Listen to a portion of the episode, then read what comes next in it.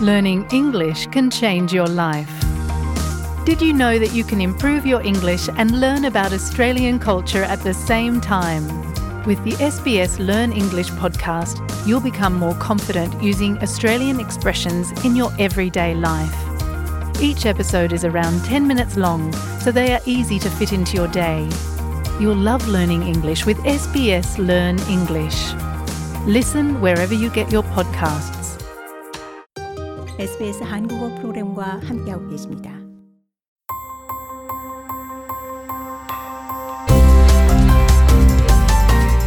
SBS 라디오의 정착 가이드, 호주에서의 삶에 대한 정보, 이슈, 그리고 이야기. 호주에서는 매일 평균적으로 85건의 성폭행이 신고됩니다. 연구에 따르면 젊은 사람들 3명 중 1명 이상이 자신의 삶에서 원하지 않는 성관계를 경험한 적이 있다고 합니다. 만약 간간이나 동의를 하지 않은 삽입 성교의 피해 생존자시라면 이를 당국에 신고해 가해자가 사법 정의 제도에 직면하는 것을 보고 싶으실 수 있습니다. 하지만 종종 이런 결정은 엄청난 감정적인 혼란을 동반할 수 있습니다. Some reports come via the uniform members. And some come directly to our office. We encounter a person 빅토리아 주 경찰의 모니크 켈리 경감은 어떤 신고는 경찰을 통해 받기도 하고 어떤 경우는 경찰서로 바로 연락이 오기도 한다라며 트라우마를 겪은 사람들을 상대하고 이들의 경우 취약성이 매우 높다라고 말했습니다. 켈리 경감은 빅토리아주 경찰에서 성범죄 혐의자들을 수사하는 특별팀을 지휘하고 있습니다. 이들의 주요 책임 중의 하나는 고소인으로 알려진 피해 생존자들의 진술서를 작성하고 증거를 제출하는 것을 지원하는 겁니다. We have four goals. First is to protect the victim and support them. Then we are bound to thoroughly investigate all reports that come to 켈리 경감은 네 개의 목표가 있는데 하나는 피해자를 보호하고 지원하는 것이라고 말했습니다. 그러면서 접수되는 모든 보고서를 철저히 조사하고 그에 대한 일환으로 증거를 수집하고 범죄가 성립됐는지를 밝혀낸다라며 그러고는 가해자를 식별하고 체포한 뒤 법정으로 데려간다라고 설명했습니다. 피해 생존자들은 경찰서에 갈 때 믿을 수 있고 지지해 줄 수 있는 사람을 같이 데리고 갈 것이 권장됩니다. 이 증거를 수집하는 과정과 경찰 진술서를 작성하는 과정이 다시 트라우마를 불러 일으킬 수 있기 때문입니다. I remind my detectives all the time that whenever they speak to a complainant, they need to take a moment to remember that 켈리 경감은 수사관들에게 언제나 고소인들과 이야기를 할 때 경찰서에 출두하는 것은 이 트라우마적인 공격이 일어난 뒤 가장 크고 괴로운 과정이 될 수 있다는 것을 잠시 시간을 갖고 생각할 것을 꼭 상기시킨다라고 설명했습니다. 그러면서 고소인들에게 시간을 내주고 이야기를 들어주고 그리고 그들이 하는 이야기에 마음을 열어야 한다라고 강조했습니다. 만약 피해자가 폭행 후 불과 몇 시간 안에 수사당국에 출두한 것이라면 의료 지원과 법적, 정서적인 카운슬링이 제공될 수 있습니다. 피해자들은 법의학적 증거를 수집하기 위해 의학적 검진을 받는 것이 요구될 텐데요. 이는 rape kit, 즉 성폭행 응급 키트라고 불립니다.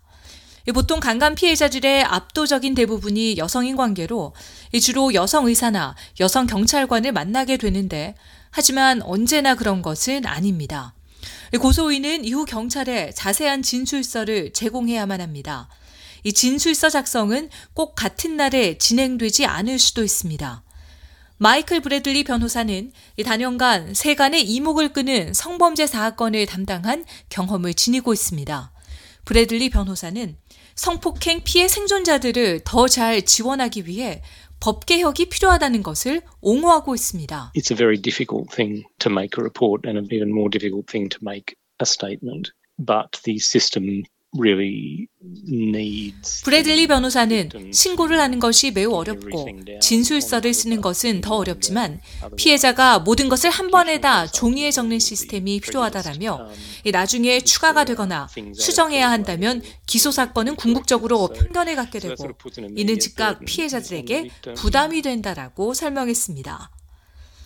탐사 보도 전문 기자인 제스 힐 기자는 3부작 다큐멘터리 시리즈 Asking for It 즉 물어보세요를 통해 동의하지 않은 성관계가 법적 시스템에서 어떻게 다뤄지는지를 탐색했습니다.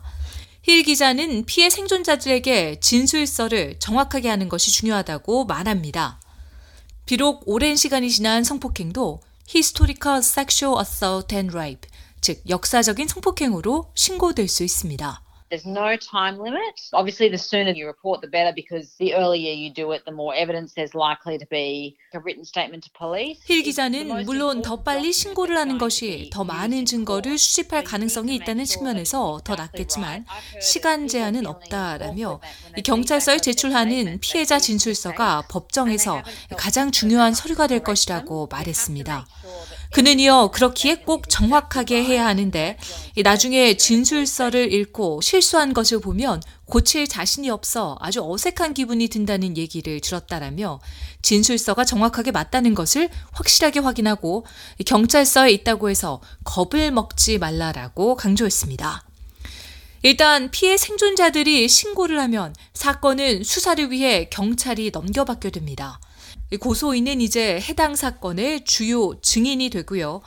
만약 경찰이 기소를 할 수 있을 만큼 충분한 증거를 수집했다면 사건은 검찰청장에 의해 기소 여부가 검토되고 검찰의 기소 요건을 충족시킨다면 혐의를 받는 범죄자는 기소되고 경찰의 체포가 일어납니다. If they don't press charges, it doesn't mean that the sexual assault didn't happen. It just means that they don't think that they'll be able to stand it up in court. 힐 기자는 기소를 하지 않았다고 해서 성폭행이 일어나지 않았다는 것은 아니다라며 다만 검찰은 법정에서 이를 증명할 수 없다고 생각하는 것이라며 그러니 기소가 되면 범죄 혐의자를 체포하는데 피의자는 보석으로 풀려날 수도 있고 보석 없이 풀려날 수도 있다라고 설명했습니다.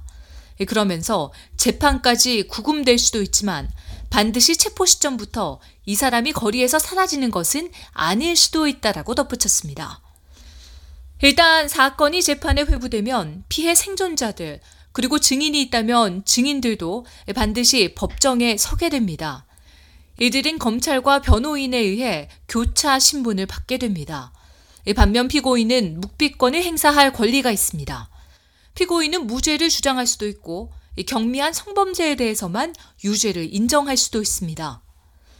마이클 브래들리 변호사는 이런 식으로 운영되는 사법 시스템의 특징은 많은 피해자들에게 자신들이 재판을 받는 것과 같은 느낌을 주고 소외감을 느끼게 한다고 지적했습니다.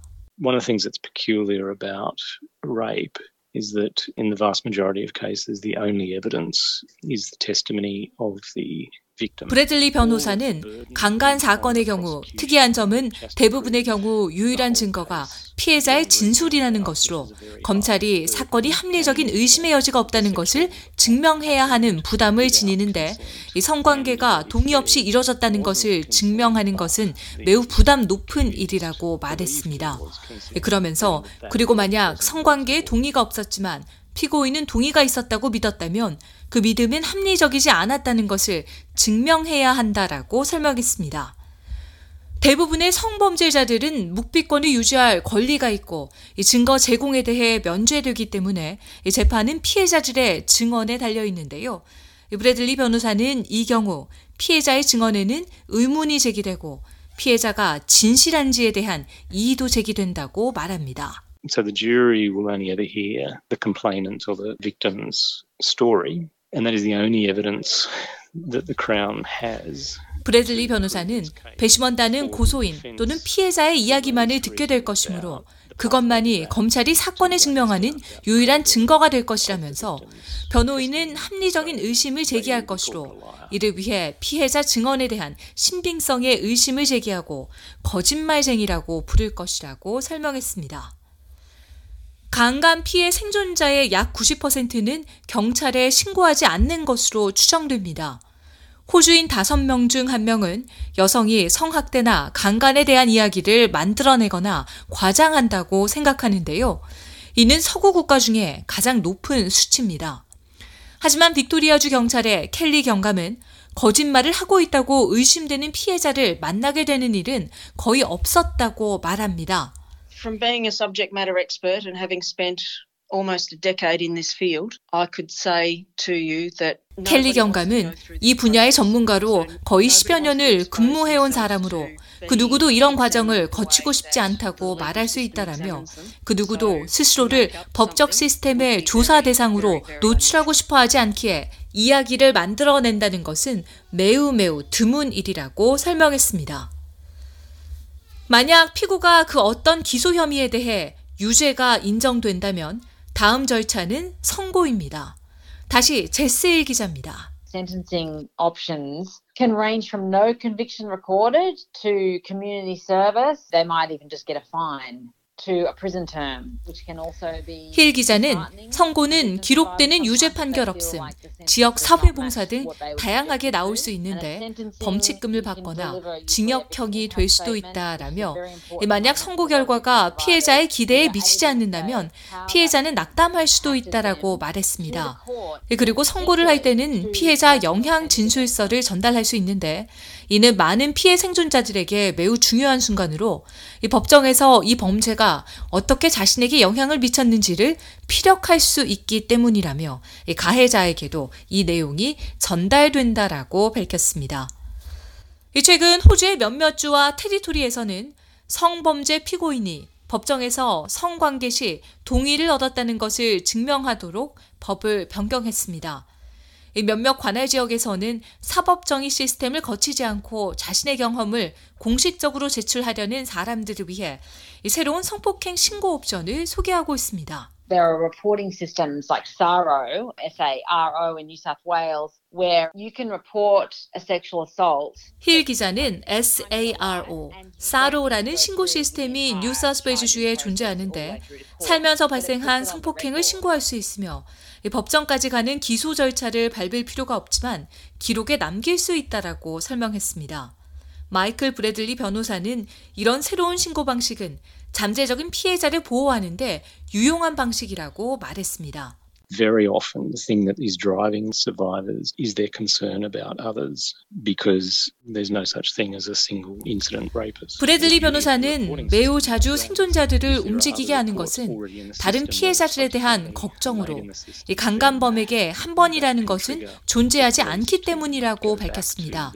그는 이어 신고 시스템의 장점은 다른 신고가 이미 들어와 있거나 또는 또 다른 신고가 발생한다면 경찰이 움직일 수도 있다는 것으로 경찰은 피해자에게 돌아가 이 사람이 연쇄 범죄자로 밝혀졌는데 기소를 진행하겠냐라고 물어볼 수도 있다라고 설명했습니다.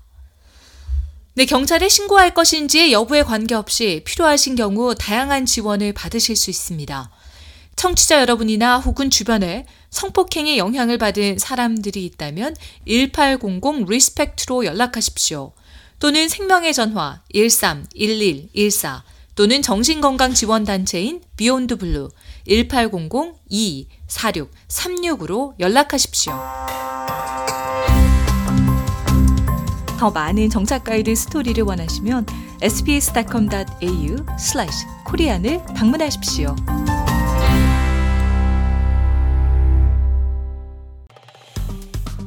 좋아요, 공유, 댓글 SBS 한국어 프로그램의 페이스북을 팔로우해 주세요.